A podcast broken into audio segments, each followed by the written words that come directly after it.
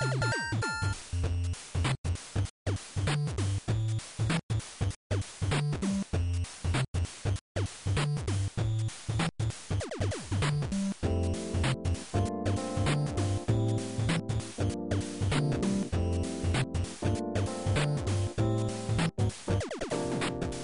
い。ファミリーステーション第154回です。はい、クリンクです。はい、ヨッキーです。はい。えー、この番組は、大分現在中のおっさん二人が、えー、皆様からのお便りをもとに、えー、ゲームの話を中心に、あだこうだと食べるだけの番組でございます。はい。えー、まあ、何が楽しいってね、ただ喋りたいという、うん、まあ、それだけの話なんだけども。はい。はい。はい。ということで、今回は、2021年の11月の 16? うんです。16日です。はい。早いですね。えー、もう11月も半ばなのに暑いっていうね。まあ寒い日もあるんですけど。朝、夜は寒いけど、まあ、昨日あたりからまた暑さが蘇った感があるっていう。20, 20度超えって結構昼間は暑い日があったりしますよね。うん、そうね、うん、ただ3日前ぐらいまではね、なんか、10、10、10、ん行って13度とか14度とかっていう日がね、1週間近く続いたんだけど、うん。うん、もう昨日からまたちょっと20度とかなっちゃってさ え、本当に11月の半ばなのっていうね。まあね、うん。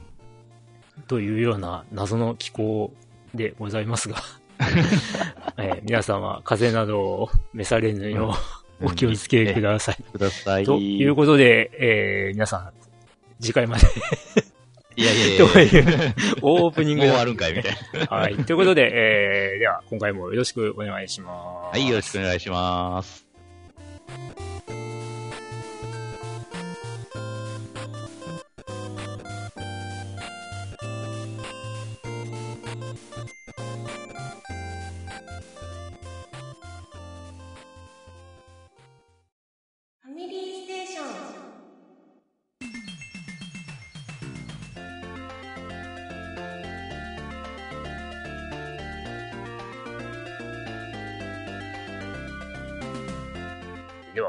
ヶ月ほどの間、えー、我々は何をしてましたかのコーナー。コーナーですね。はい、えー、じゃあ今回は私クリンクから行きますが、はい、うん、あと、そうね。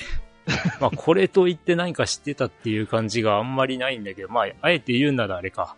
ツイッターをだいぶ荒らしてる感じになっちゃってるけど。荒らしてるあのね、セガサターン、所有しているセガサターンソフトのね、ねはいはいはい。うん。あの、セーブデータをセーブするのに、どれだけのブロック数が必要なのかと、あと、まあ、あれだ、CDDA のゲームが多いので、音楽トラックに、まあ、なんというか、警告、これは、これはセガサターン用のゲームソフトです。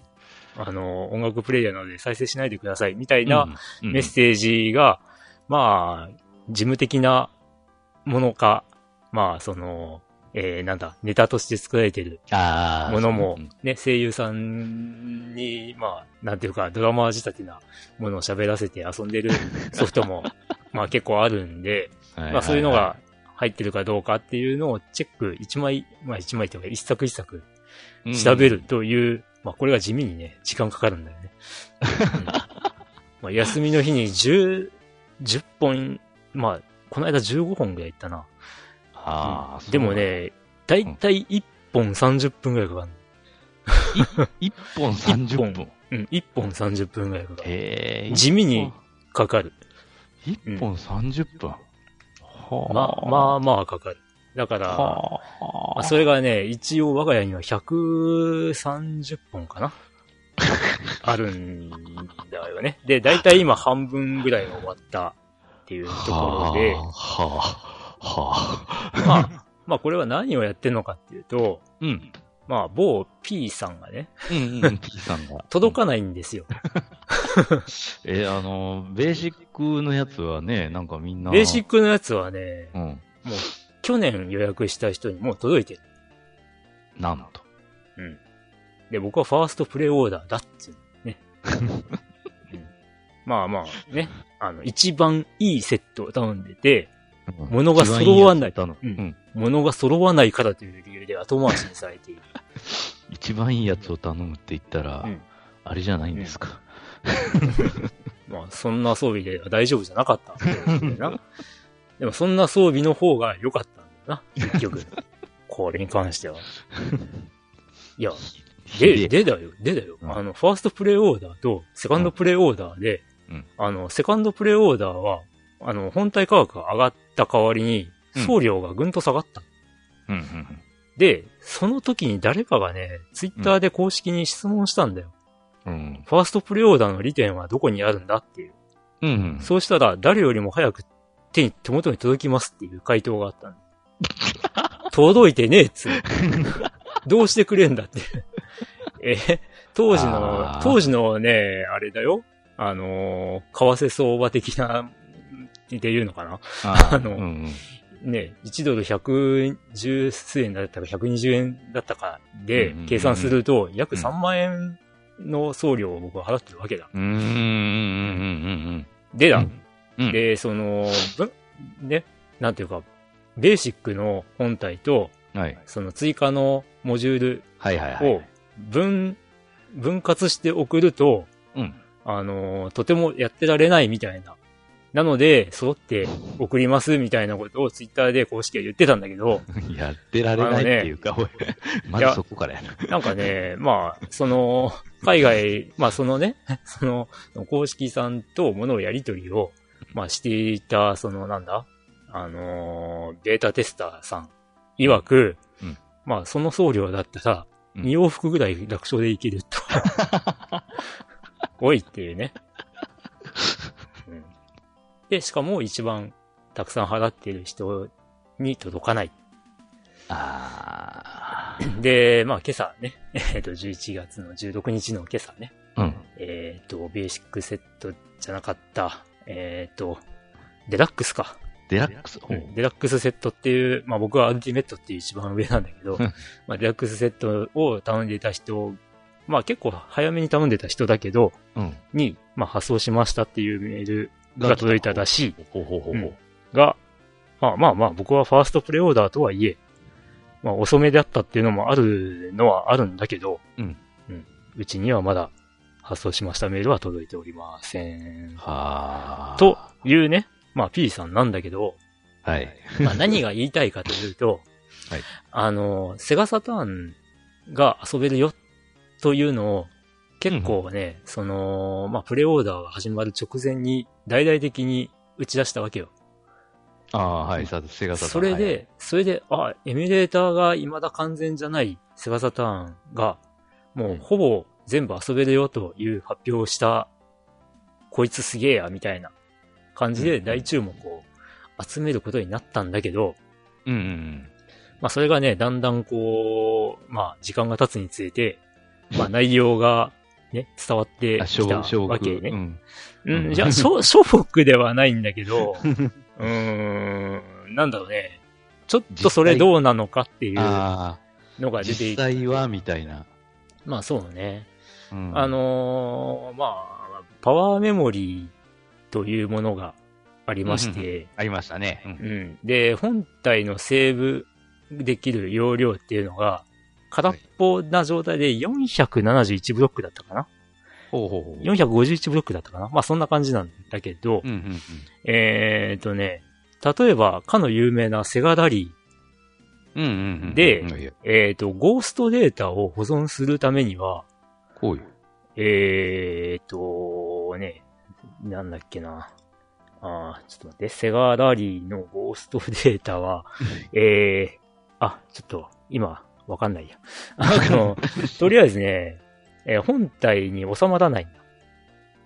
ほうほうほう。本体の、その、セーブデータ、保存容容量には、えー、容容量では絶対収まらない大きさなわけ。うん。はい。じゃあ、どうするかというと、パワーメモリが必須うん。なんだけど、はい。えーパワーメモリっていうのは、セガサターン知ってる人はわかるんだけど、知らない人に説明すると、はいえーっとね、セガサターンっていうのは、カートリッジを挿すところがあるんですよ。うんうんうん。あの CD ロムで有名ですけど、はい。カートリッジでも遊べますよ、みたいなことを最初歌ってはいた。が、カートリッジのゲームソフトは出なかった。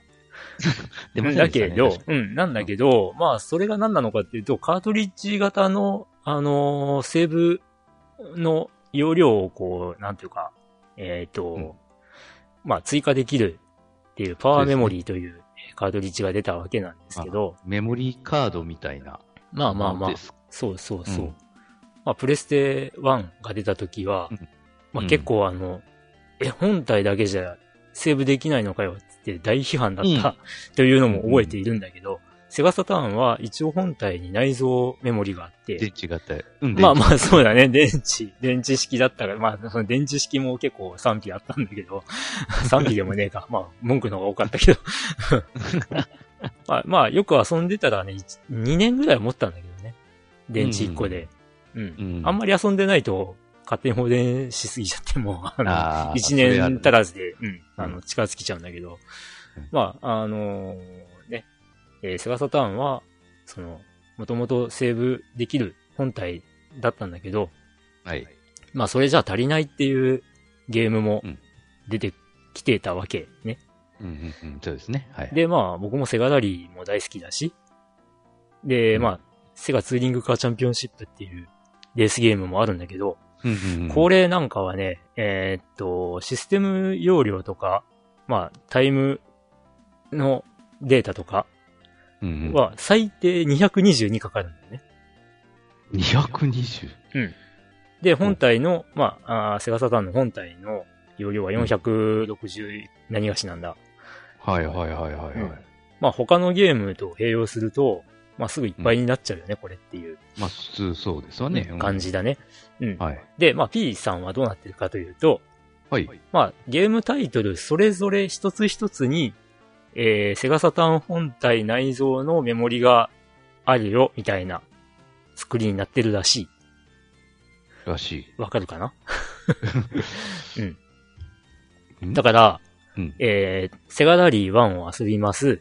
うん。セーブします。はい。で、セガダリーのシステムとか、まあ、設定とかをセーブするのに必要な容量は80なんだけど、うん。まあ、80必要でセーブできます。はい。で、えー、他のゲーム、例えば、えー、デビルサマナー、はいはい。新女神転生デビルサマナーを遊びます。はい。セーブします。はい。で、セーブに必要な容量は129です。はい。うん。なんだけど、えっ、と、本体、セガダリーとデビルサマナーは違う本体で起動しているって扱いになって、あー、なるほどなるほど。だから、それぞれ。本体のえーうん。そうそうそう、それぞれの本体のセーブ容量は、まあ余裕があるわけね。なるほど。これで言えば。はいはいはい。っていう作りなんだけど、はい。あの、基本的にカードリッジ部分に何が刺さってるっていう話になるかっていうと、パワーメモリじゃない。ほう。パワーメモリじゃなくて、えー拡張ラムカードリッジが刺さっているってことになっていて、あ、常にってこと？常に。あーうんまあ、ぶっちゃけね、僕はここ疑問なんだけど、拡張ラムカードリッジが必須とか、うん拡張ラムカードリッジ対応のソフトってうん。圧倒的に少ないんだよね。少ないよね。あの、うん俺は、あの、数少ない、あの、キングオブファイターズとかそこら辺は、ああ、はいはいはい。出たような気がする。う。うんん。ただね、拡張ラムカードリッジも種類があって、うん。えっ、ー、とね、えー、キングオブファイターズ95は、95専用のカードリッジだったんだよね。あ確か。専用か。そうそうそうあとね、ウルトラマン光の巨人っていう格闘ゲームもあるんだけど、これも、あの、ウルトラマンの、あの、専用のカードリッジ。ああ、そうだったんや。で、その専用のカードリッジはどうもダメらしいんだね。あ、専用はダメ。P, P さんは、P さんはそのカートリッジの方の判件というか、その辺がクリアできてないらしくって、なるほど。まあまあ実際に考えるとその、これって多分、まあエミュレーションなんだけど、うん。エミュレーター側で用意しないといけない部分になっちゃうんで。あ、の、たとえユーザーがソフトを持っていても、うん。まあそのカートリッジ部分は、その本体側が、前もって用意してないといけない部分になっちゃうので、なるほど。まあできませんよって話になるんだね。うんで、まあ、あとで、僕あんまり知らなかったんだけど、うん3メガカートリッジっていうのがあったみたいね。3メガほうん。あんまり知らないんだけど、う。うん。まあそれもやっぱり格闘ゲーを中心に使えてたみたいなんだけど、ほう。で、まあ4メガラムカートリッジが、まあ僕の中では、まあこれが普通かなって思ってて、うん。まあヴァンパイアハンター、えー、まあ違う、ヴァンパイアセーバーとか、うんうんうん。うん、あと、まあ、なんだっけ、えーと、サイバーボッツとか。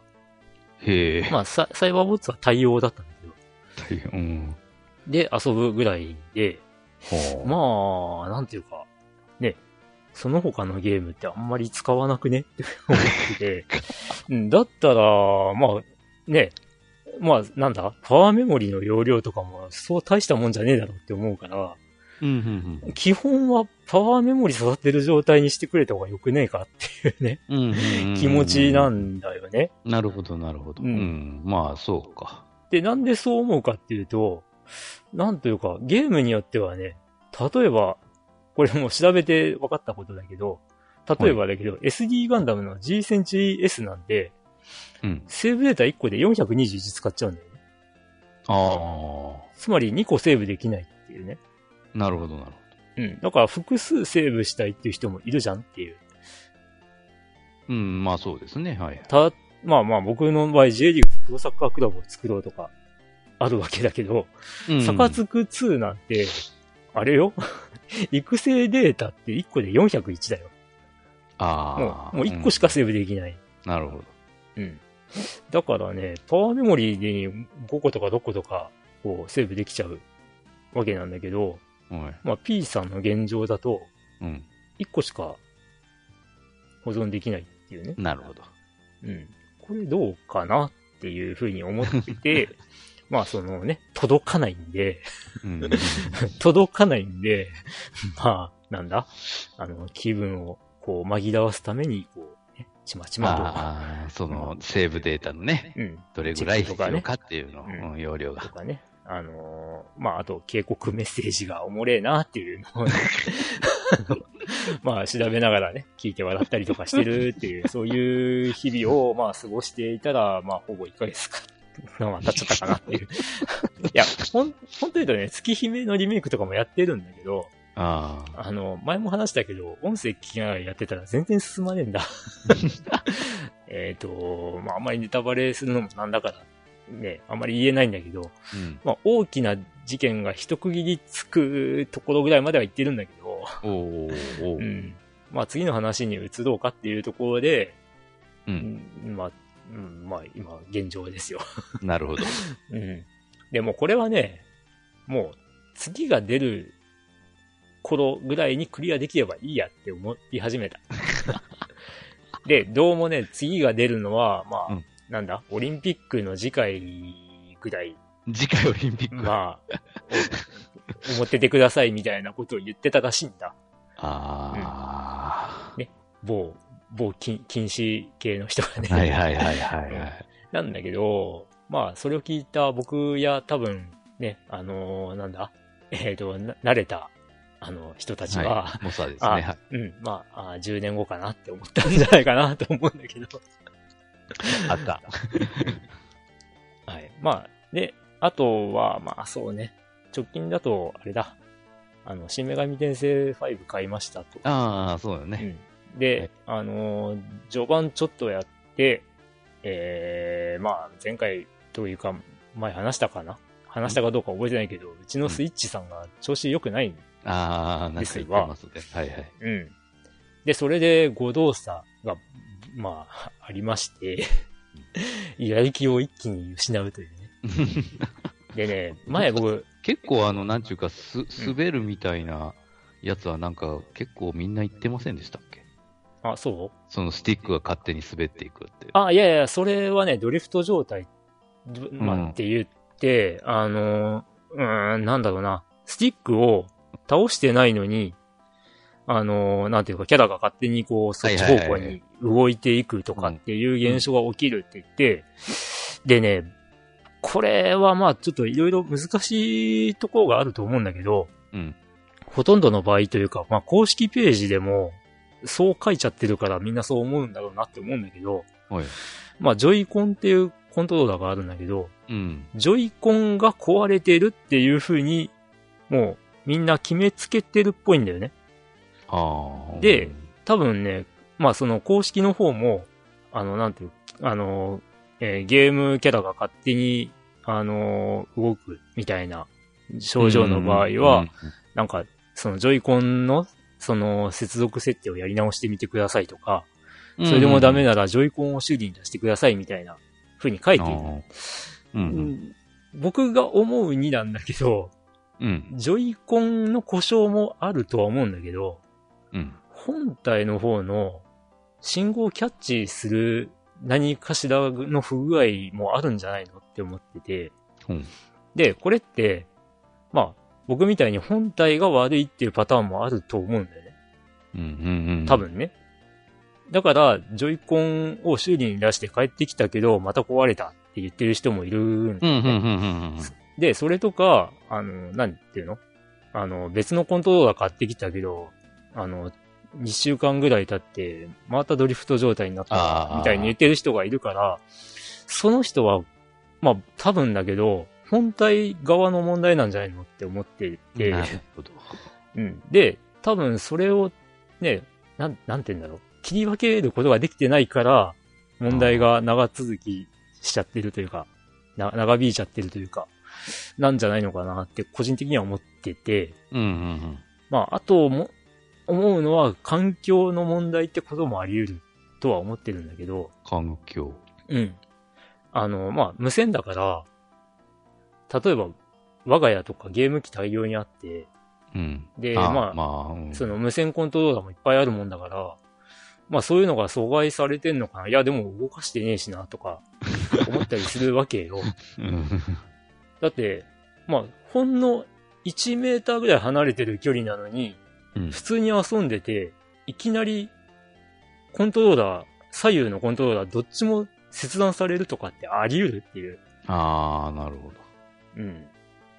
だって、まあ、あの、ちょっとツイッターに、ちょっと前に、あの、一昨日ぐらいにアップしたんだけど、あの、普通に遊んでて、こう、メッセージを送ったその直後に、うん。つなぎたいコントローラーを操作してくださいっていう画面が出るっていう。はぁだよ、もう。なんだこれ。なるほど。ごめんごめんごめん。ええはい。で、でね、あの、あと、その、勝手にキーが入ったまんまになるとかっていうのは、はい。結構知ら、知らないっていうか、あの、わ、わかんない人もいるかもしれないんだけど、うんあの、まあ、パソコンとか使ってるとマウスのボタンって、押したっていうだけじゃなくて、離したっていうし、まあ、なんていうの？信号を、はい。こう、パソコン本体とやり取りしてるわけ。うん。で、多分、あの、ゲーム機のコントローラーとかも全部そうなんだと思うんだけど、はい。だからスティックを左に倒しましたよっていう情報がうん本体に飛んでいって、で、ゲームに反映されます。で、スティックを離しました。スティックが戻戻ったよっていう信号もゲーム機に行きました。で、それをキャッチしたゲーム機がその処理をします。それでキャラが止まります。っていうことだと思うんだけど、うん。そ、の、話したっていう情報を、本体がうまくキャッチできてないっていう状態なんじゃないのっていうふうに僕は仮説を立ててて、うんうん。まあ当然そのスティック側の問題で、スティックが倒れたよっていう状態のまんまになりっぱなしてる、話してもそうなってるみたいなこともあり得ると思うんだけど、はい。そうじゃない場合もあるんじゃないかな。っだから結構、まあ、これはちょっと、まあ、おぼろげな記憶だから、あの、正解かどうかわかんないけど、あの、ジョイコンを修理に出したけど問題なかったって帰ってきたみたいな話も見た気がするんだよね。あやっぱ、本体にも何かしら不具合があったりするんじゃないの？まあ、もしかしたら初期不良とかそういうことかもしんないけど。ーうん。いや、わかんないけどね。うん。まあ、その、えっ、と、初期型を買って、まあ、もう何年も経ってるから、なんかそういう通信のとこが下手ってきたとか、そういうこともあるかもしんないけあどー。まあ、そうか。うん。うん。だから、なんだろう。この問題って本当に、難しい問題なのかなって思って。うん、うん、うん、で、まあその辺がもし新しい本体とかで、うん。うん。こう、起きないんであれば、まあ、新しい本体買って、そっちが正常に動くんなら、まあ、初期型をこう、修理に出すとか、もうちょっと考えようかなって思ってたりはするんだけど、はうん。まあまあ、そういうことで、えっ、と、新女神転生5は買って、い。うん。どうだろうな、2時間ぐらい、2時間ぐらい。遊んだ時点まあ序盤も序盤も序盤やね。そうそう、2時間ぐらい遊んだ時点で、もうそういう萎える あの状態になったんで、いや、で、でね、思ったんだけど、ファミコン探偵クラブ、はいはいはい。消えた後継者も、僕がイライラしたのは、うんあの、コントローラーのその、うーなんていうの？まともに動いてくんないっていうところもあって。選びたい選択肢を選べずに他のを選んで無駄にメッセージ送りをさせられたとかっていうのも、まあ、あの、結構あったと思うんだよね。あだ、だからもう個人的にこう、いい、いい印象にならなかったみたいなところが 多分あるんだ。あ。あうん。で、あとダビスタね。ダビスタは今年の、まあ去年の末ぐらいからやってたけど、あの、うんね、調教メニュー選ぼうと思って、うんこう、あれ？なんか下に入力いかないぞって思って、あれあれ？って思ってたら、あ。うん。あの、突然こう、ピピピッと3つぐらい下に行って、うん、なんかプールとか選んでしまってたりとかね。うんそういうことがあったりとかして、うん、これはちょっとまともに遊べんぞみたいな 感じにも思ったりもしたもんだから、うん。だからまあちょっとね、スイッチは早急に、そまあ早急にでもないか。あの、まあ新しい本体を手に入れて、同じ環境で試してみて、うんで、もし、買ったばっかりのものが、同じ環境で同じ現象が起きるんなら、もう本当に環境のせいだとしか思えないんで、もう、あ、ごめんなさい、ちょっと本体の置く場所変えますわ、みたいな感じになるんだけど。うん、多分違うんじゃね？わかんないけどね。だからまあ、いろいろ試してみないとわかんない。うんうん、ただ、ジョイコンのせいだけにしてしまうのは、ちょっと、お違うかな、と思ったりはしてる。なるほど。っていう状態です。はい。で、えー、まあ、まともにゲームは、そういう意味で遊んでおりませんっていう感じ。はい。というのが、まあ、私、クリンクの近況で、ございました まあ、ゲームの話ばっかだったけど、えっと、まあ、ゲームの話以外で言うと、うんえーっとね、今年、放送があったアニメ、えーうん過激少女っていうアニメがあるんだけど、どはい。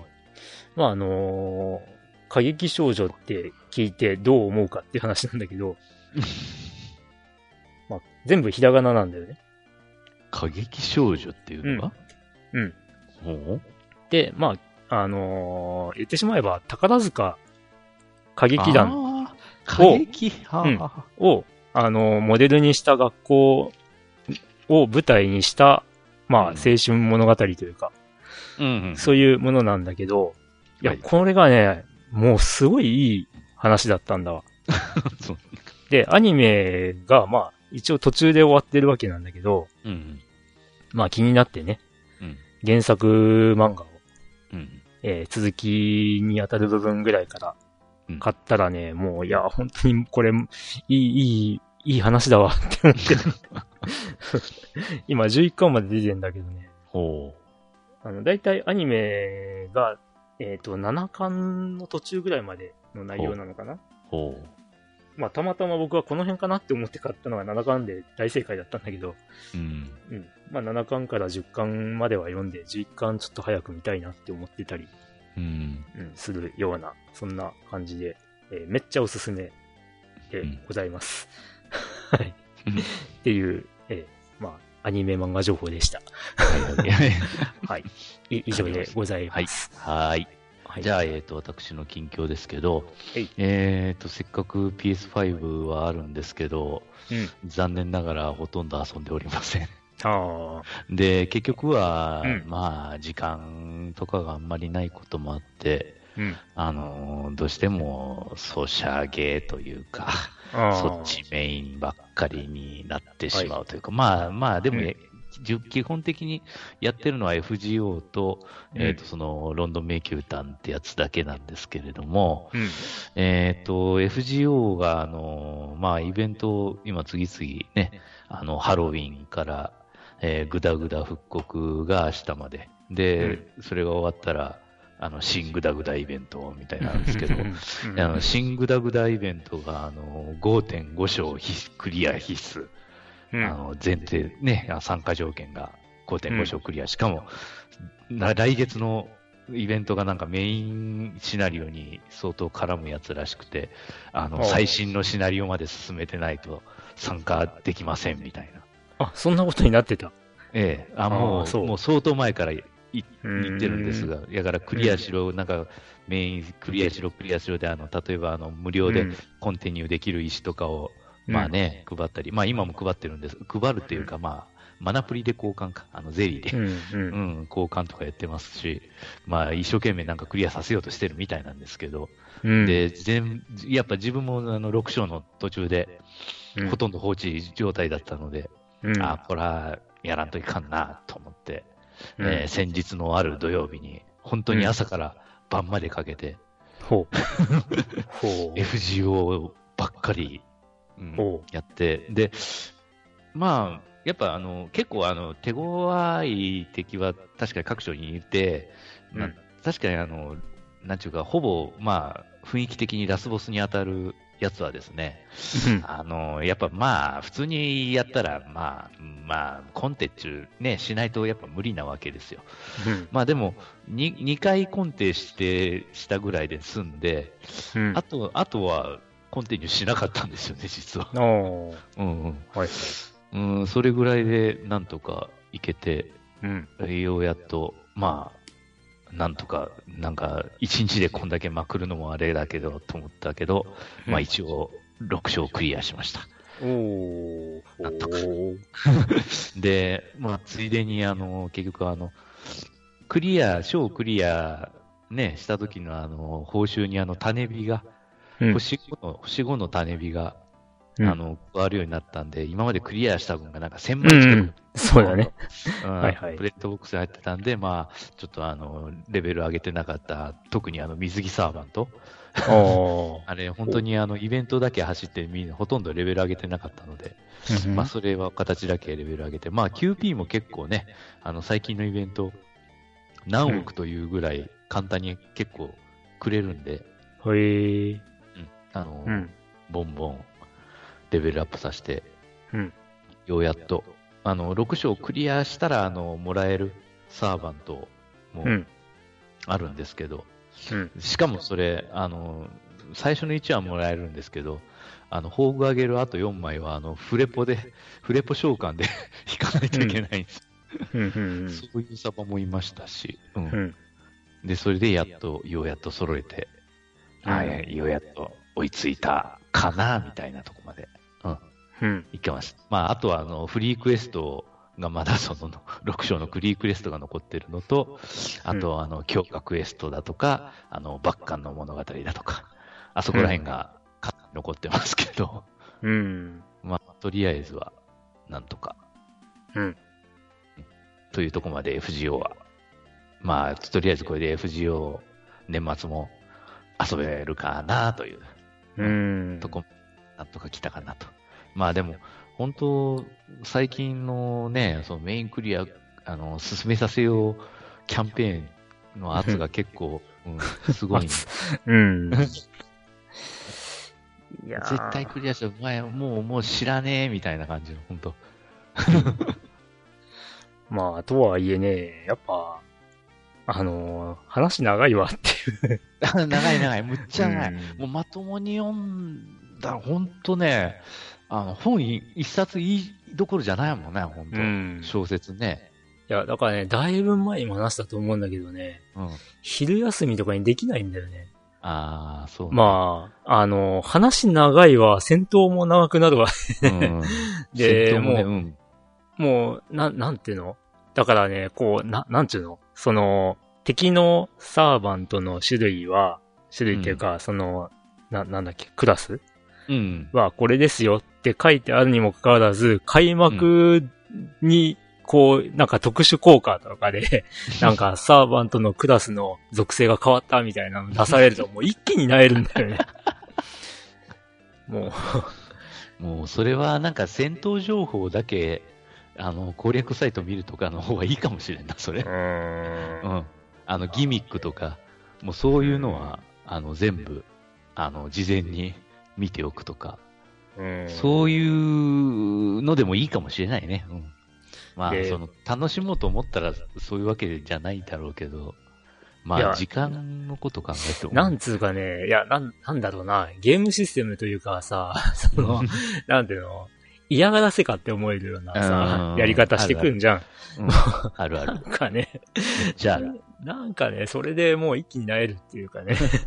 で、あとさ、こう、なんていうの、まあ、1、1キャプチャーが、うん。2、2、3で終わるのもあれば、8ぐらいあったりとかさ。うん、8とか、うん、あるあるある。チャプターが。うん、で、まあ、あと、その、なんだろうな。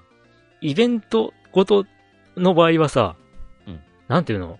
あの、今ゲームの進行、物語の進行は何パーセントみたいなのを表示してくれた方がいいかなとちょっと思ったりしてさ。なるほどね。うん。うん。全体がどれだけっていうのが。うん。いやーもう、もうすぐイベントの期間終わっちゃうから、駆け足でやってもうそろそろ終わるわーって思って、で、それで、ああ、やっと終わったって思ったら、こう、裏面が始まるみたいな。そうそうそうで、それが終わんないと完全な終わりじゃありませんよ、みたいな。はぁみたいな。あと2日でどうしてくれんだよ、みたいなさ。もう、めっちゃ、なんだろう、なんだっけ、大奥かなんかの時にそうなっちゃって。で、ね、そ、それでもうストーリーなんか見てられんわっつって、めっちゃスキップしまくって、とりあえずクリアだけしましたみたいなことがあったりしてさ。うん、なんかね、あ、ああいうのととね、勘弁してほしいわっていうこともあるんだけどね。確かにね。まあ FGO ももう6年か、6年よね。うん、6年か。長えな。長くなっちゃったね。うん。あれなんか最初2年か3年で終わるとか言ってませなかったっけ ?2 年だっけ、うん、うん。まあその頃まだまあ、そのなんちゅうか第1部のね、メインストーリー結構ポコポコ出てたけど、うん、もう第2部になってからメインストーリーが1個進むのに何ヶ月かかるんだようん。しかも 5, 5, 5, 5章に入る 5, 5, 5章前半後半 5, 5章。しかも6章も結局は前半、後半、一案最後。うん。うん、っていう風に分けてね、それぞれが小説一冊ぐらいあるのかっていうボリュームだし。一冊で、一冊で足りるかな？いやしな、なんかあの、んあの、あれだよね、マフィア梶田とかが出てたあの、番組でも言ってたけど、うん、この、うん、あの、この歌はズドーンって積み重ねて、シナリオこんぐらいらしいですよ、みたいな。紙の束、ドーンって置いて。うん。いやー、まあ、ね。な、なんだろうな。な、なんかさ、こう、いや、お話長いし、まあそれが楽しめればいいんだけど、うん、なんかね、すごい時間稼ぎとも取れるような展開が見え隠れすることもあって、それがなんかね、ちょっと慣れてしまう。なくはないけどね。うん、あと、け結構あの、なんちゅうか、あの、こっちはこれで、その一方その頃こっちはこっちみたいな。結構、結構話飛んださ。最近増えたよね、なんかそういうの。うん。談笑って出てから。うん、まあその分石がもらえるのはいいんですが。結構分量あるんで。うん。こっちの話、一方その頃こっち、こっち、みたいな。うん。うん。いやー、まあ、うん、まあなんか僕は、こうなんだろう、5章の後半の序盤で止まってますわ。今。後半？ああ、後半ね。うん。あの、いっぱい機会が出てくるとこですね。はい。とりあえずさ、前半が終わった時に、うんうん、え、5章終わりじゃないのって思ったわ。うん。うん。あれ、入り口だもんね、本当あそこは。うん。へって思って うん。今まで死んでったサバのみんなは、みたいな。うん。結構、まあ、むやみに暗いし、話が。うん。フラグ回収じゃねえけど、次々とサバが倒れていくけんね、ほんと。うん。いや、まあ、はい。いいいいんだけど。いいんだけどね、まあ FGO 頑張ってみたいな。このなんか、あの、なんちゅうか調子やと多分なんか年末にまたなんか変なイベントっていうか、そういうことやるのかな、みたいうーん。な。うん。まあまあけまあ、もう高校何年か恒例のね、大晦日特番とか。やるんだろうけど。うん。うん。やるやろうね。うん。まあそろそろまたマシン先生のあー着物の天地あたりのアニメーションがあってくれてもいいんじゃないのかなとか思ったり。リリオ漫画ですらアニメ化したからね。そうだ。ね。そうだね。なんかそういう変な方向で期待しちゃうな。今。もうなんかエイプリルフールもついていけんねえしな。エイプリルフールとかバレンタインとかさ、もうマジ一日限定は勘弁してくださいって話だわ。うん。なんでね、一日限定であんな。一日限定でしかもね、この続きは夕方6何時時から。からみたいな、そういうのも本当やめてって話。あの、ドラクエみたいな RPG の時そうやったよね。うんあの、最後の竜竜王の島に行けるの午後6時以降って。そうそう。いや、とっととクリアさせてとかさ、夕方6時から仕事っていう人もいるでしょうね、みたいなさ。それで1日しか遊べるってどういうことだよって。まあ、いつかなんか FGO 終わるときになんかそこら辺全部解禁してほしいけどな。そうだよね。でも絶対しねえだろうな。しない気がするなうん今までの片付きの傾向からすると絶対しねえな、それみたいな。うんうん。それ、それが楽しいって思ってるんか知らんけど、楽しいのは作ってる方かもしれん。まあ、作ってる方も大変なんだけど。うん。いや、そうなんだけどね。いや、だって限定イベントじゃんとかって言われりゃそれまでなんだけどさ、うん。その日遊べないって人もいるでしょっていう、ね、そんな気はするよ。うん うん、まあまあね、この辺本当グダグダ言ってもしょうがないんだけ知ど、まあ。グダグダイベントっていうのもさ、FGO 知らないと何の話やって話だけどな。まあ、まあね、あの、経験値先生のね、あの、脇道話じゃないですけど、まあ主に、方、うん、主に織田信長絡みの話でございます。ノップと北さんの話ですけどね、本当。なんで織田信長でグダグダなんだっていう話なんだろ うん。まああの、FGO のね、うんうん織田信長というキャラクターがどういう扱いかを、まあ、させていただければ。もう、もうめちゃくちゃですもんね、本まあ、思い、ちゃ、まあ思い返せば割とひどいよね。当。ひどい。織田信長の扱いは。ものすごくひどい。ぜ、ぜひもあるよね。ぜひもある。ぜひもなくもないわ。うんまあまあまあ。うん、まあ、あと、まあ、ロンドン迷宮探偵ゲームは、ええなんかしぶとくまだ続いてまして、結構一月になんか2話ぐらいストーリーが、まおあストーリー、ストーリー、メインストーリー言うても、1話そんなに、そら、まあ、パッと読めるぐらい。の、まあ、本当はこれぐらいなんでしょうけどね、大体、ソシャゲの、ね、ストーリーって、大うん体、うん普通は。FGO が頭おかしいだけで。うんうん。うん、でも、あの、なんちゅうか、話自体は、やっぱまあ、それなりに面白いですし、ほうほうあの、シナリオ、あの、金田一の、うん。金田一少年の事件簿の、うんあ。の、シナリオの人ですし、ううんん。で、まあ、今、その大きく第二部ってなってるけど、まあ、どう、どう、なんちゅうか、風呂敷畳むのかようわからん。まだ。で、どこまでやるのかもさっぱり。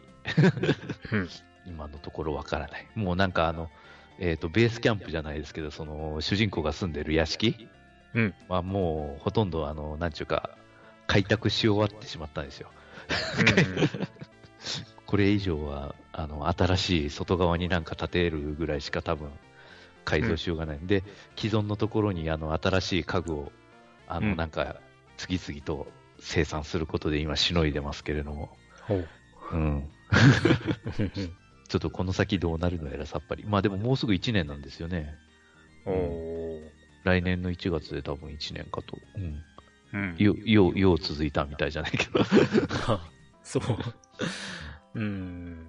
まあなんかね、割と有名なね、ゲームもソシャゲ、まあ、なんかいろいろ終わってるっぽいからね。うん、結構1年以内に終わっちゃうゲームがほとんどじゃねえのっていうぐらい。うん。んなんかドクターマリオのやつも終わってるらしいよね。あ、そうなんだ。終わ終わってる？終わる？うん。終わるまあなんか、ううんん。えー終わっちゃうんだって思ったり、うんまあやってなかったけど。うん、まあ、いろいろありますわね。なんか、うん。もうソシャゲも今、開発費がね、相当高いっぽいですし。うん。まあね、力を注ぎ出したって話だよね。うんで、やっぱ、でまあ、まあ数出るわけだから、やっぱ爆死ゲーも増えるわけで。うんうん。まあまあ、いろいろ本当有名タイトルも出ては消え消えてはって消え感じになってるね。本当出ては消えですよ。うん。大の大冒険とかはなんか結構、ね、なんだろう。なんか一部のキャラの必殺技が強すぎるみたいな感じで、なんか大騒ぎしてた気がするけど。うん。いやー、まソシャゲもね、あの、本気で、まあ、やるか、まあ、軽くやるかっていうのにもよりますけど、うん。あんまり手ね、いっぱい出せないからね、本当まあね、まあ、うんまあまあ僕も手を出してる方ではあるんだが、うーん。まあなかなかね、やっぱ全部が全部、ちゃんとはやれないよな。うんうん、ですです。うん。その通りです。だからまあ、ちょっと前は、まあ、馬娘ちょっとイベントを頑張ってやるかうんって思ってて、まあそれが終わったから、うん、まあ FGO やろっかなって思って、FGO の、まあ前のイベントだね。うんうん。まあその、えー、なんだ？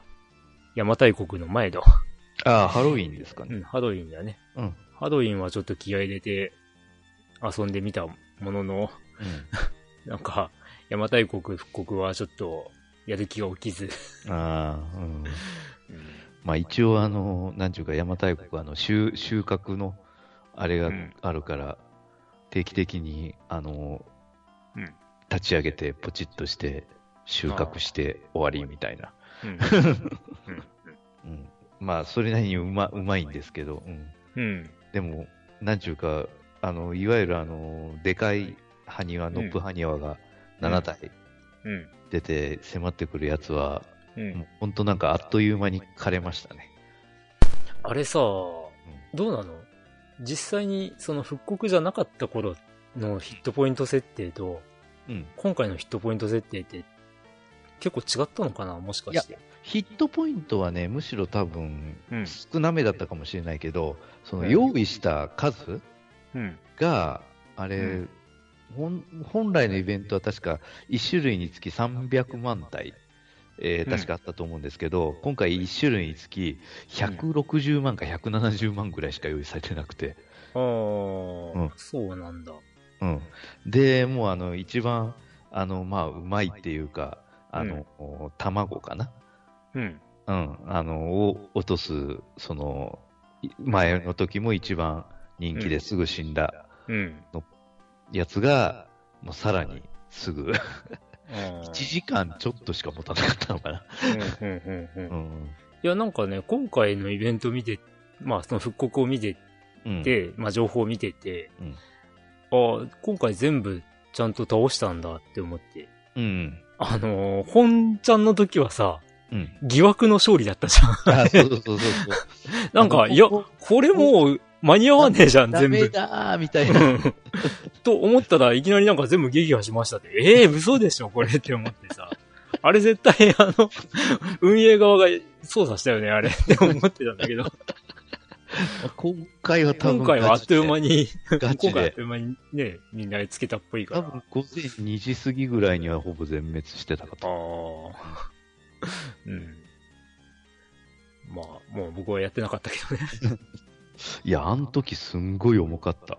うん。ああ、そうかそうか、落ちたって言ってたっけ？うんあの、全然繋がらんちゅうか。うん。あの、本当にあの、久しぶりにあの、右下でフォー君が延々と走ってるだけっていう、あーあの状態を 久しぶりに味わったというか、えすごかったですよ。ー、えーだから、繋がらん繋がらんちいううちに、あの、聞きたいしましたとかで。ああ。あとね。なるほどね。うん。うんしかもなんかドロップ、あんまり落としてくれなかったっていうか、ああ、そう。一番高最高位のね、うん。卵は、何周したかな、それでも。まあ、20周か30周ぐらいしかできなかったけど、2分の1ぐらいでようやっと1個ぐらいかなっていう感じで、うーん。まんまあ、いいみたいな。うんうん 周回は楽だったけど、うんうーん、こんなもんやったかなみたいな。うん。うん。まあ、1年前のことなんざ覚えてませんかうーん。本当なんかね、復刻って、1年前、1年前で結構ね、生きてるけど。うん。一年も前かっていう感じだもんな。だよね。うんもうついこの間な気がするんだけどなって。え、もう復刻って思ったんだけ結構ね、あんまり新しいイベントってないんだよね。ど。ああ、そうか。復刻イベン復刻か。そうそう、イベントの半分が復刻だからね、今。うん。ちょっとこ、今年ハロウィンすごいなんかあれだったよね。んあの、あーすごい存存在な扱いだったよね、その前半は。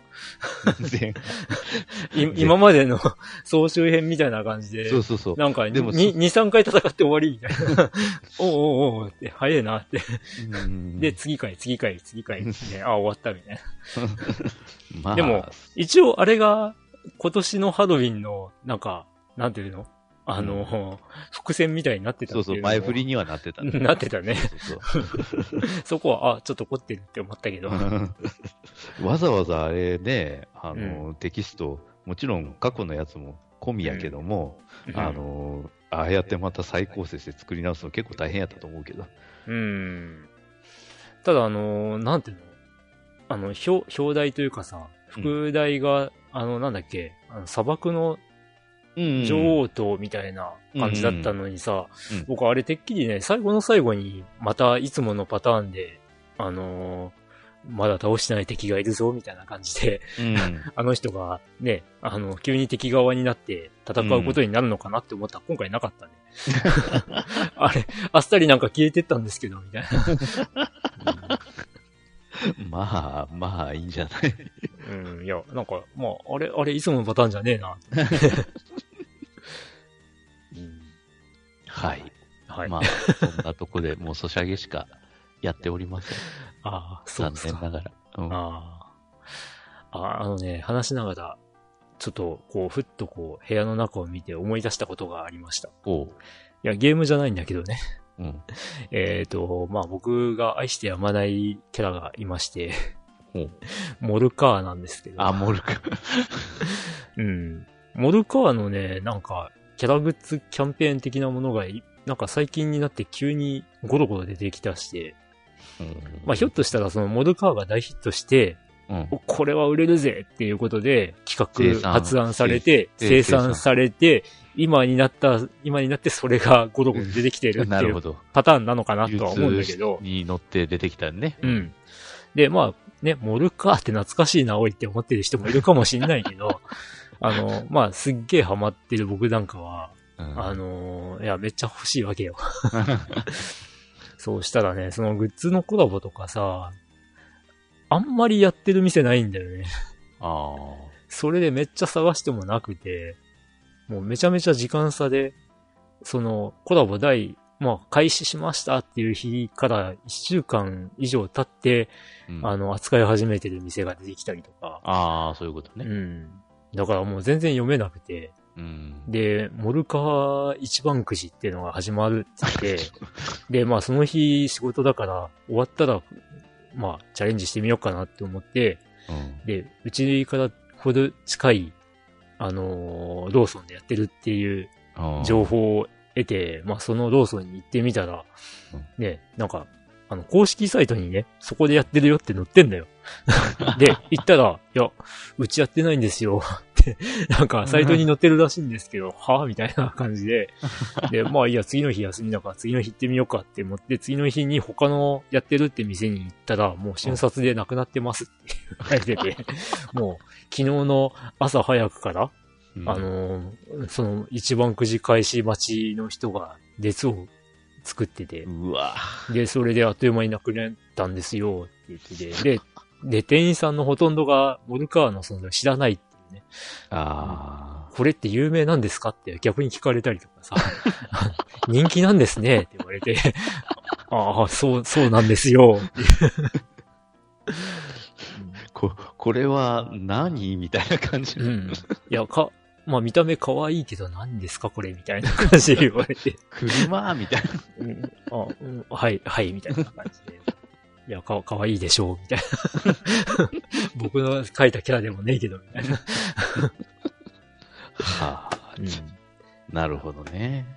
で、まあ散々探してさ、なん、まあ何日もかけて探し回った、なんだ、うんあの、うんえーっと、あれなんだっけな。はい。まあグラス、えー、なんだっけ、サントリーだったっけな。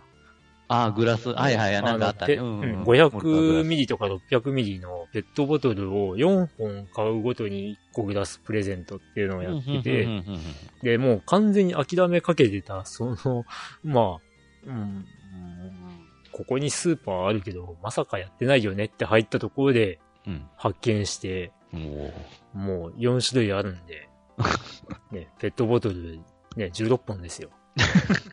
買って帰りましたよ。グラス全部コンプですよ。おー、4種類。うん。ほいや、まあ、あの、美味しかったですよ。ペットボトル。う。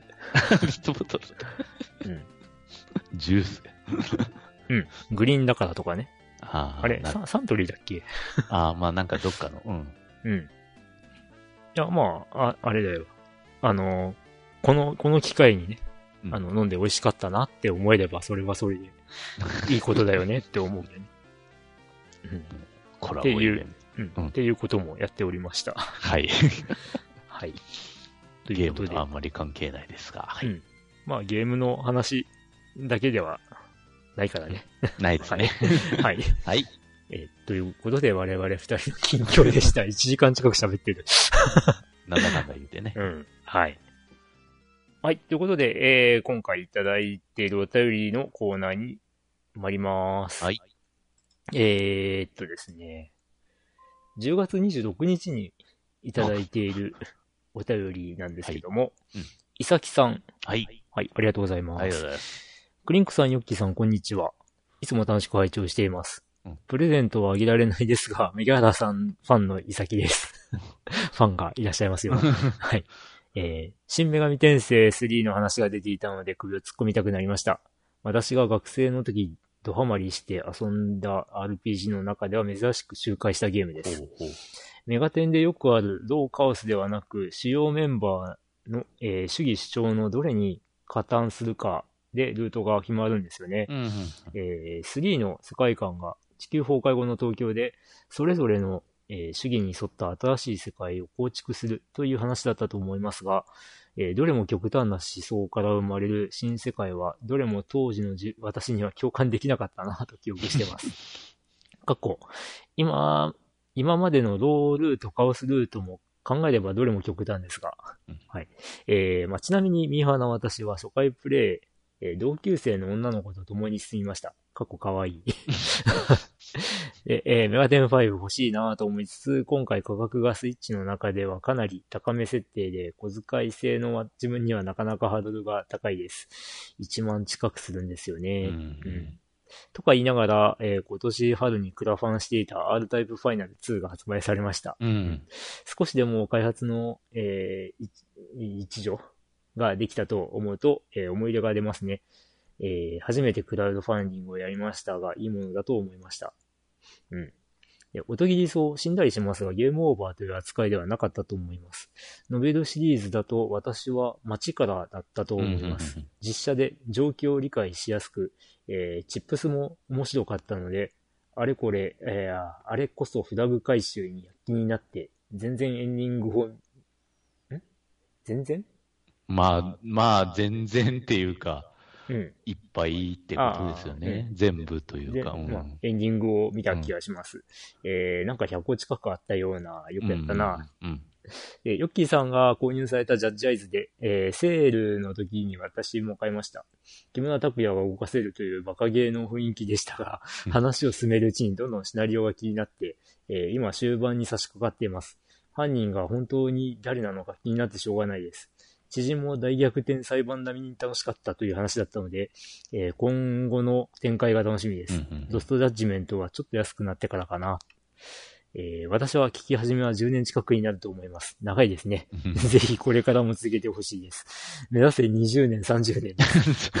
そして過去企画で話題になりますが、えーファミステファミコンアーカイブスが確か途中だったと思いますので、ぜひ感想してほしいです。うん、まあこの続けられない理由は、この間もお話ししたとは思うんですが、うん。まあね、なかなかなんですが、はい、えー、最後に、えー、夏ですが、PS2 で出たホラーゲームのサイレンの参考書が、復刊 .com から再販されました。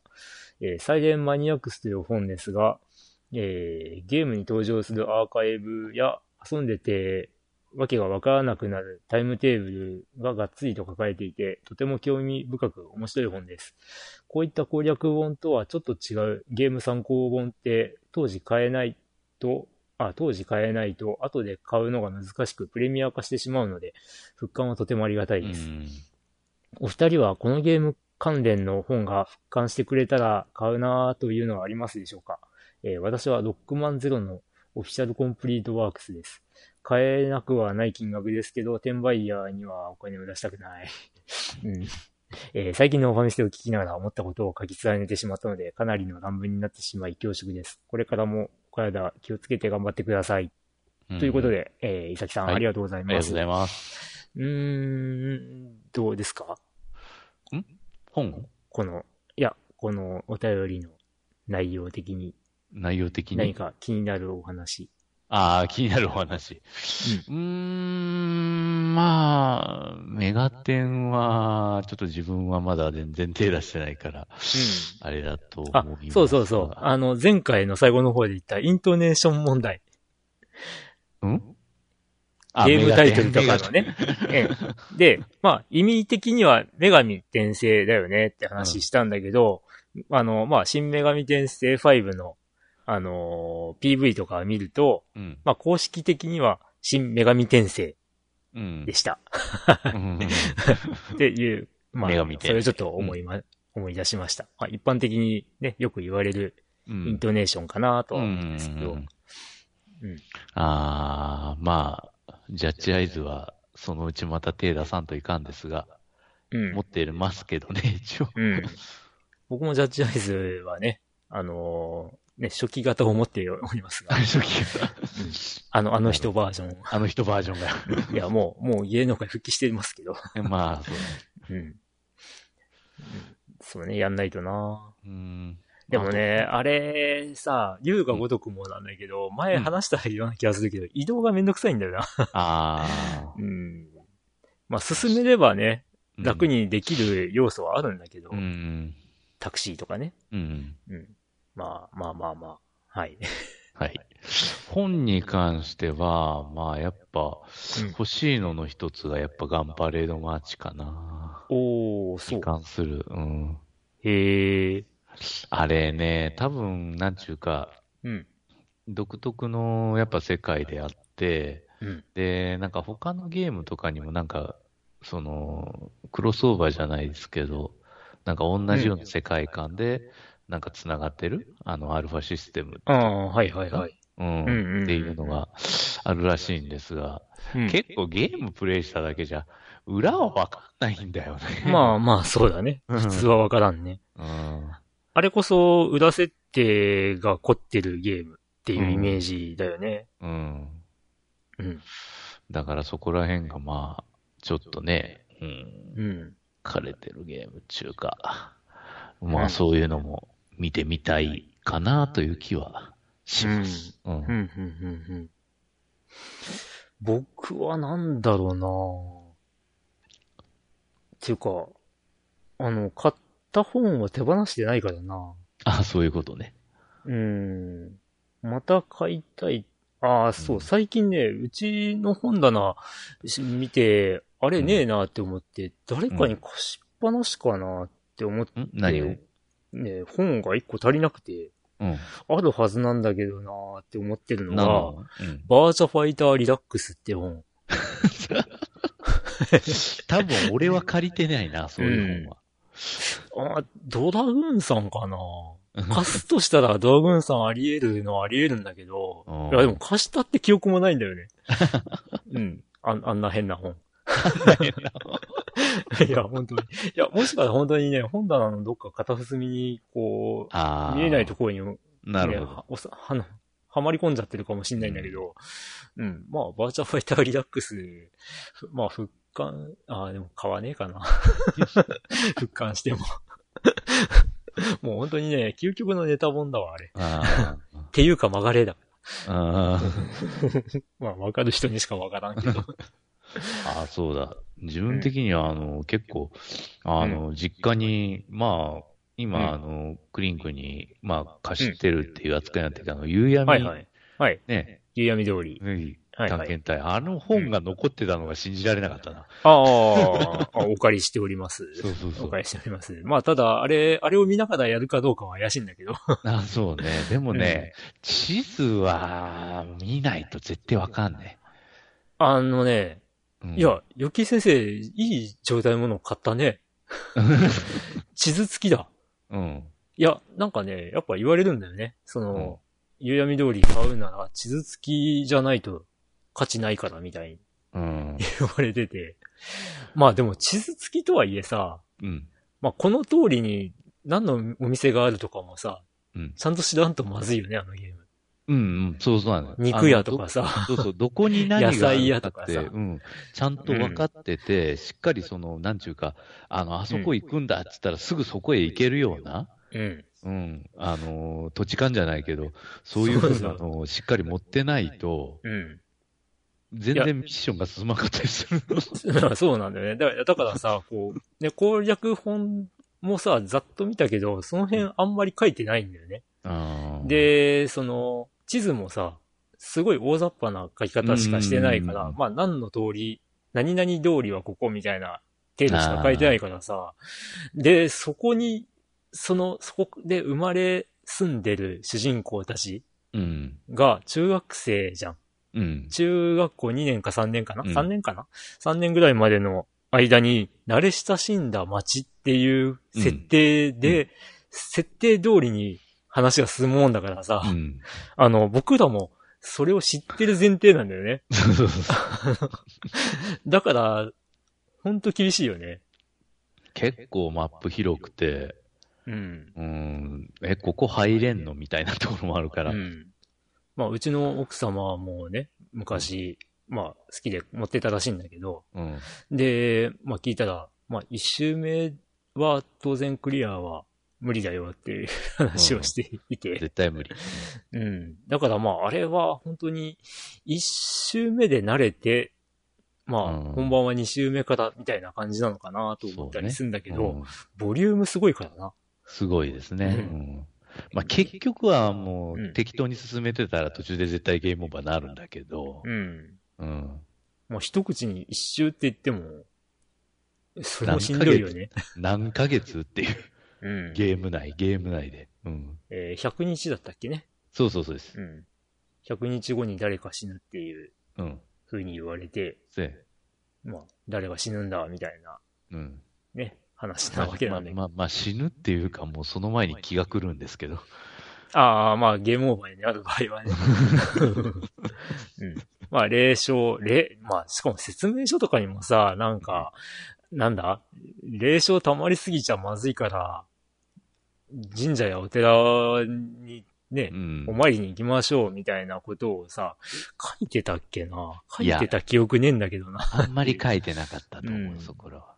まあしかもね、うん。うん、な、なんか、まあ、あの、気がついた時には、あの、参拝しましょうみたいな感じの書き方をしてた気がするんだけど、でも、何の意味があるのかっていう。ほぼ毎日行かないと、あれなんだよね。うん。ああ。結局、あの、一日、あの、なんちゅうか、ただ経過するだけで霊障増えていくから、あ、そんなもんなんだ、あれ。うん、だ、まあ、だから、その100日後に会うとっていう話なんですけど。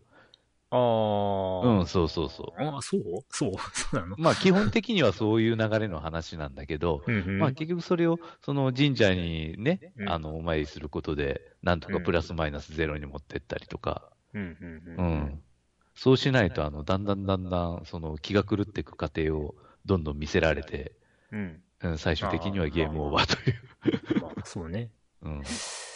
いや、であも本当ね、あのゲームはよくできてはいるんだけど、まあそのね、本当に、あの、慣れ親しんだ街うん。とかの、その設定をそのまんまプレイヤーに放り投げる感じがね、なかなかしんどいっていう。うん。あれはどうなのかなと思うけどね。うん。でも、やってることはすごいんだよね。うん。すごい。あの、あの当時で、うんまあそのね、大体中学生の、こう、行動範囲うん。と、まあ思われる一つの街の中を自由に行き来できるっていうのがね、オープすごいよねンワールド。そう、あ ある意味オープンワールドうな、ん。あのー アドベンチャーゲームなんだけど、うん。うん、しかも、ホラーゲーっていうね、うん、ホラーなんだよね。不思議な雰囲気のあるゲーム。うんで。プレステでよう、当時ここまでね。うん。うん。かえってなんか怖いような気がすんだよな、ああいうグラフィック。うんいやいや、リアル、うんまあ不思議とリアルに感じるうん。よね。いや、だから、あれってもう本当に本数出てないっていう話でさ、うん。うん。まあ会社が倒産寸前で、うんみたいな話もあって、うん。で、ね、あのーなんだ？あのー結果的にそのプレミア価格ついちゃって、うん。手に入るの、まあ手に入れるのは大変っていうことになってんだけどさ、まあそれをあの、まあ数少ないからプレミア価格になってるでしょ。ゲームの内容大したことないじゃんって言ってる人もいるんだけど、ええそうなの？いや、、いるんだ、いるんだけど、うん。いや、僕の目からすると十分いい出来だと思うっていうね。あれはすごいですよ。本当プレステのゲームとしては。うん。いや、だから、まあ本当にね、あの街の、こう、配置とか、うん。み店の位置とか、うんあのーね、あの、よく会う人々のうん行動範囲とか、うんそういうのをちゃんと把握した上であれば、う多分ね、まあ、なんていうの？攻略法とかは、まあ、本当に周回すれば、見なくても、ある程度は分かっていけるんじゃないのって思ったりはするんだけどね。うんまあ、そうかもしれんが、まあ、なかなかわからんと思うな、うんあれ。ただ、まあ、周回は難しいよね。うん。あと、あれだよな。あれもう序盤の方にあるんだけど、うん話しかけちゃダメとかさ。ああ、うん話しかけずに実闘しうんて話が進むのを待つとかっていうのも、そうそアドベンチャーゲームとしては難しいよね、判う。う断。ん。うん。まあまあまあ、すごいゲームだと思うよ。うん。まあ、あの、ね、あの、通り、あの、なんちゅうか便利な通りだけど、あの、うん通るたびに霊障が増えるとかうん。いう。はいはいはいはいはい。そんな説明どこにもねえよ、みたいな。こう、高架したね。うん。まあまあ、たまにあれだよね、あの、ね、えっと、なんだっけ、名前忘れた。ワンちゃんが。行くの嫌がるとかね。そうそうそうそうい感じだけど。うん。ねまあ、そこの、そこのね、いざイベントになって行ってみたら、えらいことになってたとかね、そこが本当。ああ。うん。うんまあ、あと、し、なんだ、シネマモードじゃないけど、ああ、うん。ね、360度見回せるうん。モードとか、もう、まあ本当にあの当時よくやったなと。うん。まあ、あれもね、なんか、Google マップみたいな感じだし。いやー、すごいわ、と思うんだけどね。うんはいだからまあ、プレミア価格な、なるのも当然かなと思ったりすうるんだけど、ん。あの出来で数が少ないからこそ、みたいな。うん。とは思いますね。はいはい。ねはい。はい。で、まあ、伊崎さんの話、お便りの中だと、あと、うんそう、アータイプファイナル2僕も買ってんだ。あ、そうなんうん、や、うん、買ってすぐちょっとやって、やってねえなというのを思い出させていただきました。うん。いや、うんまあ、そうか、おとぎりそう。まあ、この、ね、いただいた、死んだりするけどゲームオーバーって扱いではなかったっていううん。のが、あなるほどなぁと思いました。うん。街は本当にね、あ、街か。う。ん街は、まあ、その、ね、おとぎりそうもかまいたちも、こう、ね、キャラはシルエットだけだったんだけど、それが、あの、ちゃんとした俳優の、ね、えー実写を入れるっていうことで、最初は、うーん、どうなんだろうなと思ったけど、うん。いや、もう、しっかり面白かったですね。うん、うん、うん。はい。で、まあ、ああ、サイレンのことはまあいいかっていう気が。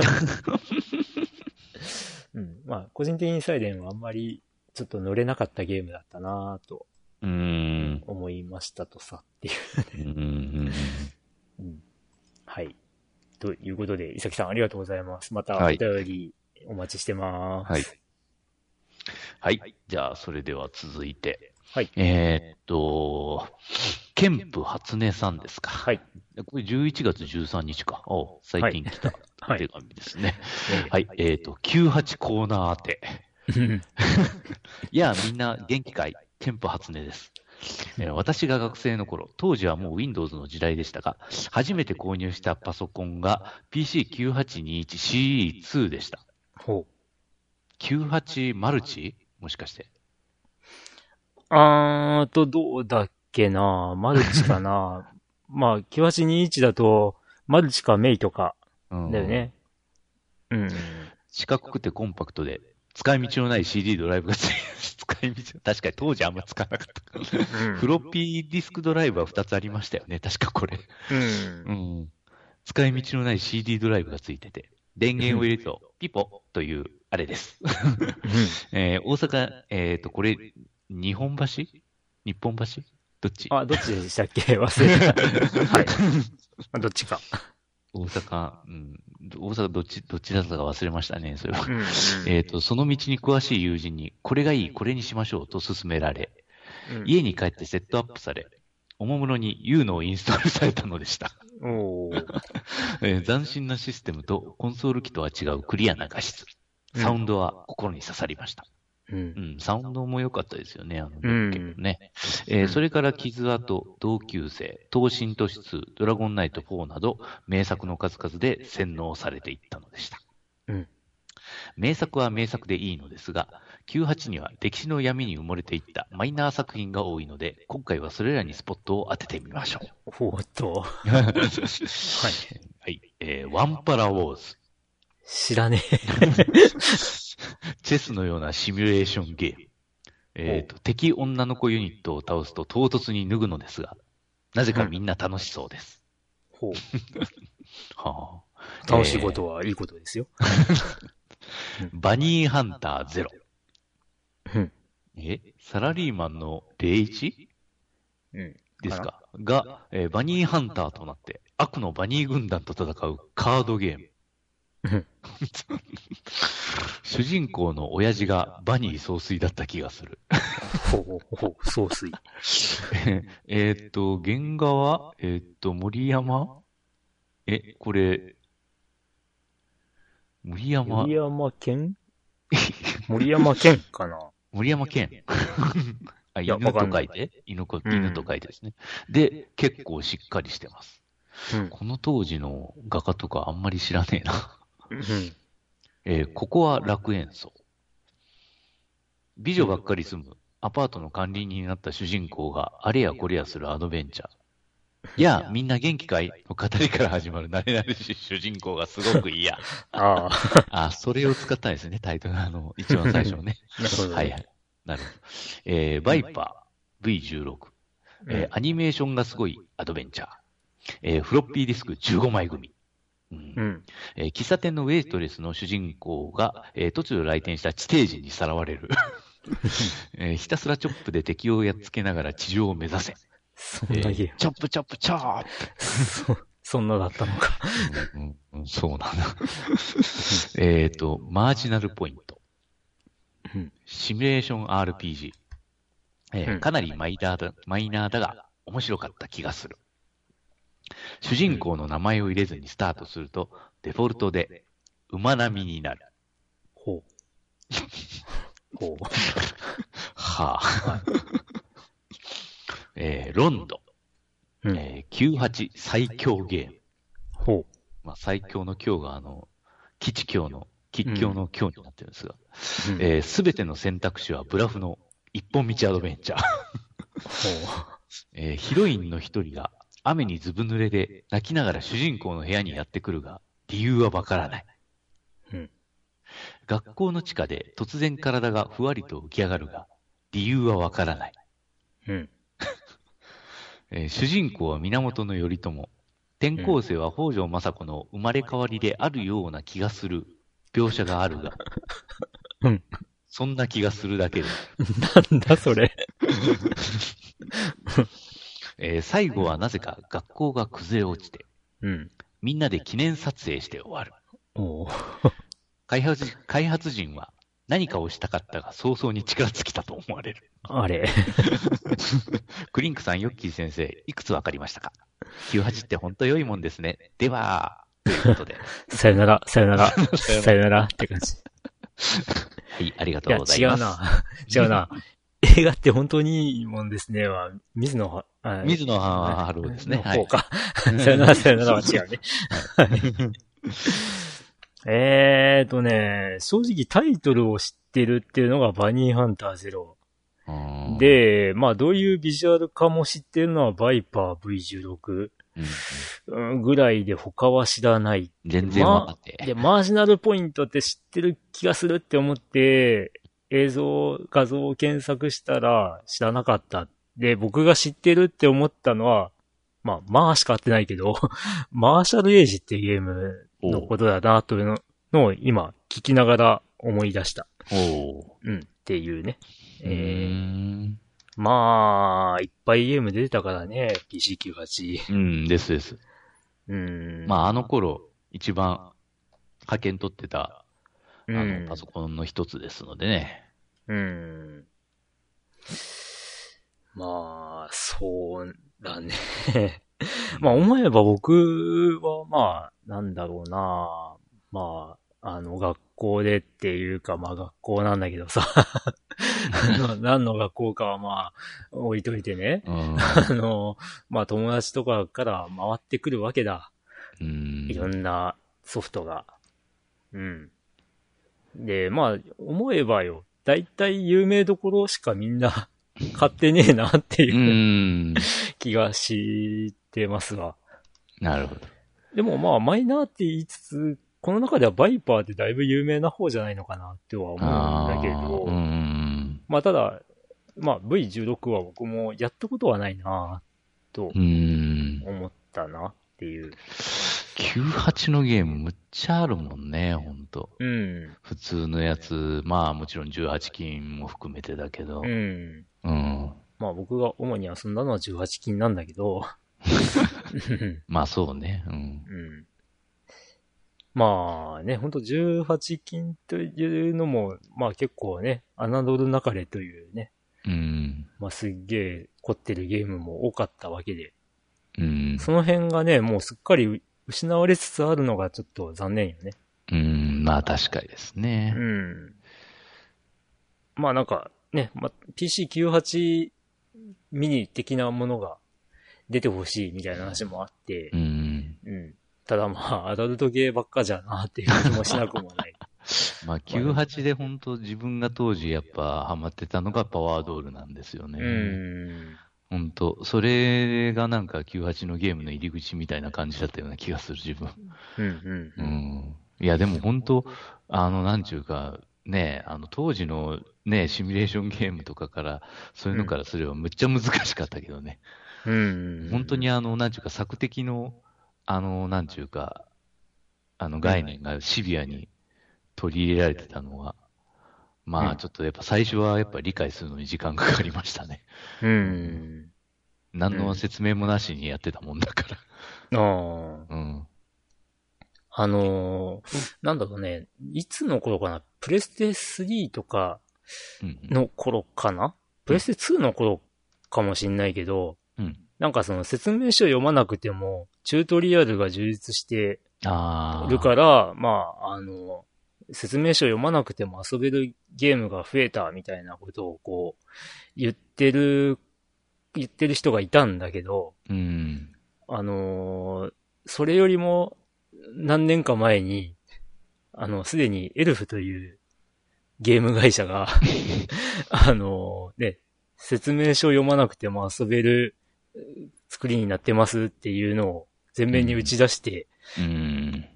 いた頃がありましうんて、うん で、まあ、言ってしまえば、ね、あの、エロゲー業界は、意外と早いうちからそういうゲーム多かったなっていう気もしなくもない。うんうん。っていうね。そうですね。まあ、うんあの、まあ、ノベルゲーだったり、うん。いやいろいろね。その、凝ってるゲーム確かね、エルフだと、うん。あのーえーっとね、えーシャングリラ2とか、ほドラゴンナイト4もかな？なんか、これといって説明がない、説明がないっていうか、説明書読まずにゲーム中で大体ルールが把握できるみたいな風になってた気がする。う。うーん。あれだね。どっちも戦略シミュレーション RPG な感じなんだけど。うん。なるほど、RPG か。ああ。シミュレーション RPG か。うん、うん、うんいやー、面白かったね、あれも。うん。なるほど。うん。まあ、あと、ね、えー、ケンプハスネさんの文面の最初の方にもちらっとは出てるけど、まあ、同人都市2とかね。うん、うん、うん。いや、いやいやいや、まあ、うん、ちょっと僕は途中で、あのーなんだ？諦めたけど。前話したっけね？あの、セーブデータが読み込めなくなって、やめちゃったんだよね。ああ。同人都市2。はいはい。あれ、理由はなぜかがわからないんだけどね。うーん。うん。で、PC9821CE2 は、うん。えー、マルチでした。うん、うん、うん。すごいね。えー、定、定価34万8000円過去税別。94年1月発売。うん。94年1月。サターンがまだ出てないかなもしかして。あうん。僕は自分のパソコンを買ったのがもうだいぶ後で、あ。うん。高校卒業してからだもんな。うん。だからこの、このマルチの、だいぶ後継機種になるマルチを持ってたっていうね。ん、うん。で、その時は、Windows 95だったかな？うん。うん、うん。ただ、ケンプハスネさんが買ったこのね、98マルチは、Windows 3.1だと、さ、ああ。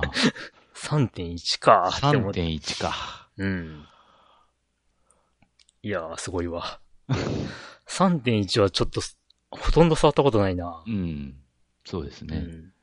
自分も最初に触った Windows は確かに3.1ではあったけれども。ああ。うん。まあでも、ほとんど、あれよね、フロッピーディスク挿して、うん。98のゲームを遊んでたよね。ですです。18の Windows のゲームは、まあ Windows のゲーム自体がなかったしね。ないし、ない、ないね。ううんん。だから、うんもっぱら DOS でやってましたね。うん。そうね。うん。Windows の、Windows のゲームって初めて認識したのはランス4.1か。3.1 なるほど。うん。まあまあまあ、そんな、そんな、うん。えー、ちょっとは、話の端々に、いつの話をしてるのこいつは何歳の時の話をしてるのかっていう感じだけどね。もう、もう20年以上前ですからね。うんまあ、時効、じうん時効かな。20年以上前、以上。20、ううん20 P 年前ですからね。うんね、まあ、我々は44歳だ。あれ？って。あれ？あれいつ18金ゲームやってたんですか？みたいな。うん。うんうん。ゲフンゲフン。いや、まあね、あの、当時はね、まあ、おおらかな時代でしたよ。ということにしておきましょう。はい。はい。えー、まあ、98の話とかもね、やっぱり、あの、わからないなりに、こう、聞くと、やっぱう、ん。楽しいので、うんうん。ぜひ、何かあれば、皆さんお送りください。はいはい。はい。ケンパーさんありがとうございます。はい、ありがとうございます。ということで、今回のお便りは以上に通とうん。なっております。はーい。はいまた皆さん、えーお便りいただければと思いますので、うんえーガンガン、ガンガン？お送りください。はい。はい。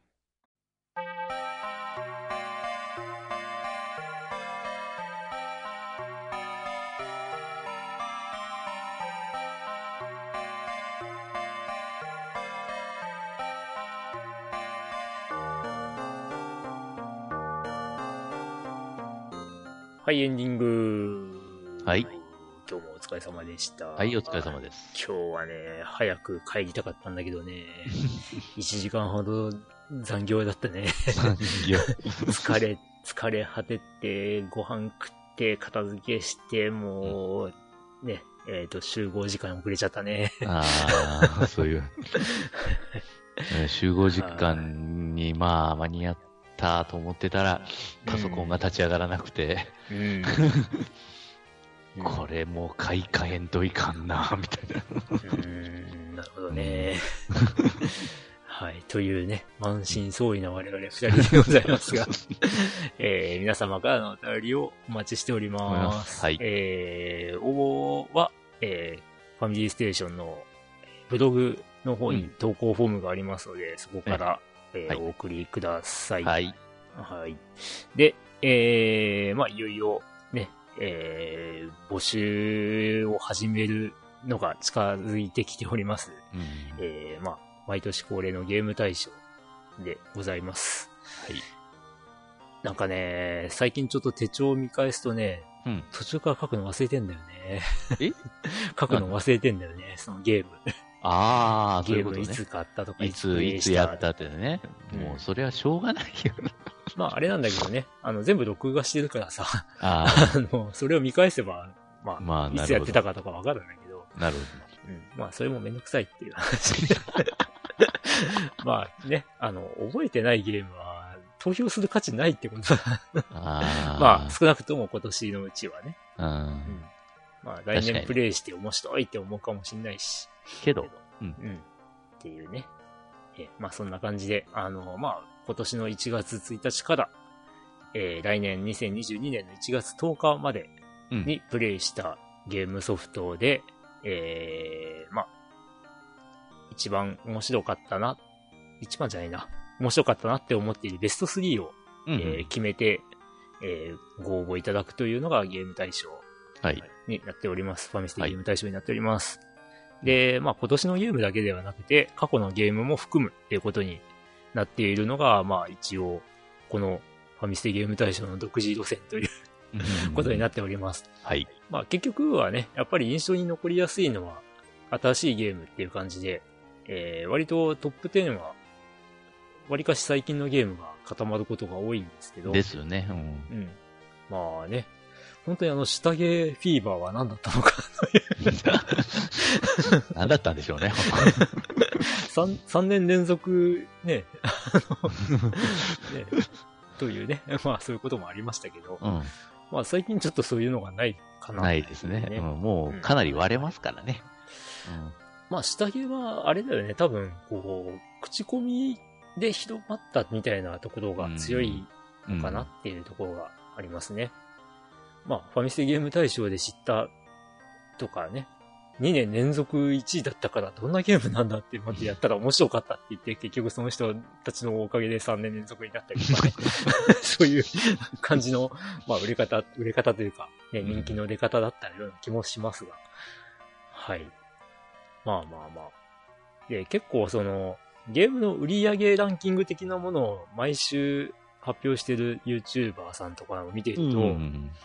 まあ、任天堂のソフトがね、もう常に売れてる感じがあってすげえなって思うんですけども、本当に任天堂ソフトは、まあ、毎度のことそういう感じだよなって思って。うん。未だにマリオカート8デラックスが売れ続けているという。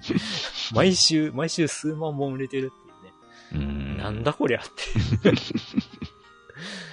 うん、そういうゲームもありますけども。はい。えーまあ、ファミステのリスナーさんと、えー出演陣で、えーまあ、決ま、決める、うんうんえー2021年の年の。うん。ゲーム、やったゲームで一番面白かったのはこれだっていうランキングになりますので、はいはいはい。えー皆さんぜひぜひ、えーご参加ください。うんえーまあ、プレゼントもあるよみたいな、ね、感まじで。あ、ささやかですが。うん。はい。ということで、まあ、告知も終わりましたが、はい。はい。何か言い残したことを、いや、もうちょっと、とりあえずは、あーどんだけ後でゲームできるんだろうなっていう。まあ、そうね。本当もう、ね。一応ね、まあ、女神転生5も気にはなってるし、うんだけど、うんフォルツァホライゾン5も、みあたいな。うんあ、やりてうんうんー。うん。やりてーなまあでもちょっと自分はあのー一番最初に買ったハンコンって Xbox 用だったんですけど、ー。うん。もうそいつちょっと使えないんで、え、なんで？えーもう、もう壊れとるんですよ。え、壊れたの？うん。なぜに？いやもう動かなくなった。なんか、いろいろとなんか挙動がおかしい。あれ、そう。もうちょっと使えない。あれ。うんまあでも、フォルツァホライゾンは、ハンコン使うようなゲームでもない気はする。そうそうそう、うん。うんあの、実質自分は4は全部普通のコントローラーでやってたし。ううんん。いや、あのーリアルなゲーム、まあ、挙動を楽しむゲームじゃないんで、うんそれでいいと思いあの、ますわ。本本家フォルツァとかじゃないからね、うん確かに。うんうん。まあ、ね、あの手のハンコンは、本当に本家フォルツァの方とか、うん。まあ、あとはね、WRC うん。10とか、そのあたりで楽しむもんかなって思うんで、うん。うん。それでいいとは思いますわそ。れね。うん、あ、ちなみにゲームパスって入ってんの？ああ、そっか。あれ入ってない、なんかゴールドなんとかからなんか乗り換えるようになんか、ああああ、あのー箱のシリーズ X そうそう。買った時になんかそういう風な手続きをやったような気がする。あ、やった？もうやっちゃった、うん。やってるんなら、うん。あの、今ゲームパスで、フォルザホライゾン5遊べます。あ、そうなんだ。うん。じゃあちょっと、またログインしてみましょう。久しぶりぜひにまたあの本体の更新から入るけど、うんまあぜひ。で、まあなんか追加パック、追加コンテンツパックとかが欲しかったら追加でお金払ってね、みたいななるほど。感じで。そういうこと。うんなるほど、なるほど。うんゲーパスが、そうね。ゲームパスはまあ最強なコンテンツですよ。うーん。うん。ザク 11S も遊べるよ。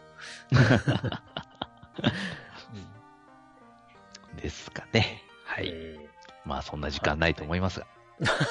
うんーはい。まあまあまあ、チラッと触るだけでも。そうですね。はい。でチラッとのつもりが何時間も遊んでたみたいな話に なるかもだけど。